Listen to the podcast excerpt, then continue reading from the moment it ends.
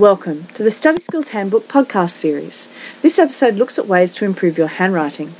The first thing you need to do is assess how healthy you are in the four elements of legible handwriting your letter formation, the sizing, the alignment on the line, and the spacing between words. Then you can start to try some of these techniques. Firstly, experiment with different pens to see which is the easiest to write with and which one gives you the neatest handwriting. Use the same pen all the time. Make sure you hold the pen or pencil gently and you don't grip too hard or push too hard on the paper. Always try and write with your forearm and shoulder, not just with your fingers or wrists. This way your strokes will flow much better. It may take you some time to retrain your arm and hand, but be aware of these movements when you practice. The muscles in your forearm and shoulder tire much less easily than your fingers. Practice initially on a whiteboard or even tracing letters in the air using really large strokes until you feel comfortable with using your forearm and shoulder muscles. When you feel you've conquered this, then it's time to start begin practicing on paper. Keep using large strokes, gradually reducing them in size as the control of your muscles increases. Once you've accomplished this, then it's time to begin practicing your exercise book, forming normal sized letters. Think about your posture too. When you're practicing your handwriting skills, do it at a desk or a table and sit up straight using a really good chair. You might like to buy even a ruled exercise book like a primary cursive pad for practice use. You should always do your practicing on lined paper and take note of how your work's looking on the page. You might even like to look for an example of a handwriting style that you actually like and start to copy this. You keep this in front of you at all times to inspire you towards improving your style. Begin with those individual letters and practice writing at least one letter per day, concentrating on those four elements of legible handwriting.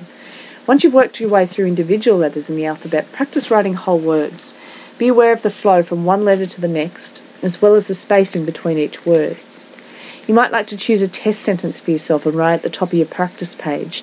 Each week, write this sentence at the top of a new page to check and see if you've had some improvement in your writing. Now, a fun thing to do is to frequently practice writing this, this sentence. The quick brown fox jumps over the lazy dog. Do it both in small and capital letters because this sentence contains all the letters in the alphabet, and so it gives you good overall practice of each letter. When you're doing your practice, write slowly to start with and set realistic goals for your improvement. It's going to take time and a matter of persistence. Once your style's improved, then you can focus on improving the speed of your handwriting. Every day, practice writing at speed. Choose a particular passage, write it out neatly. Time yourself.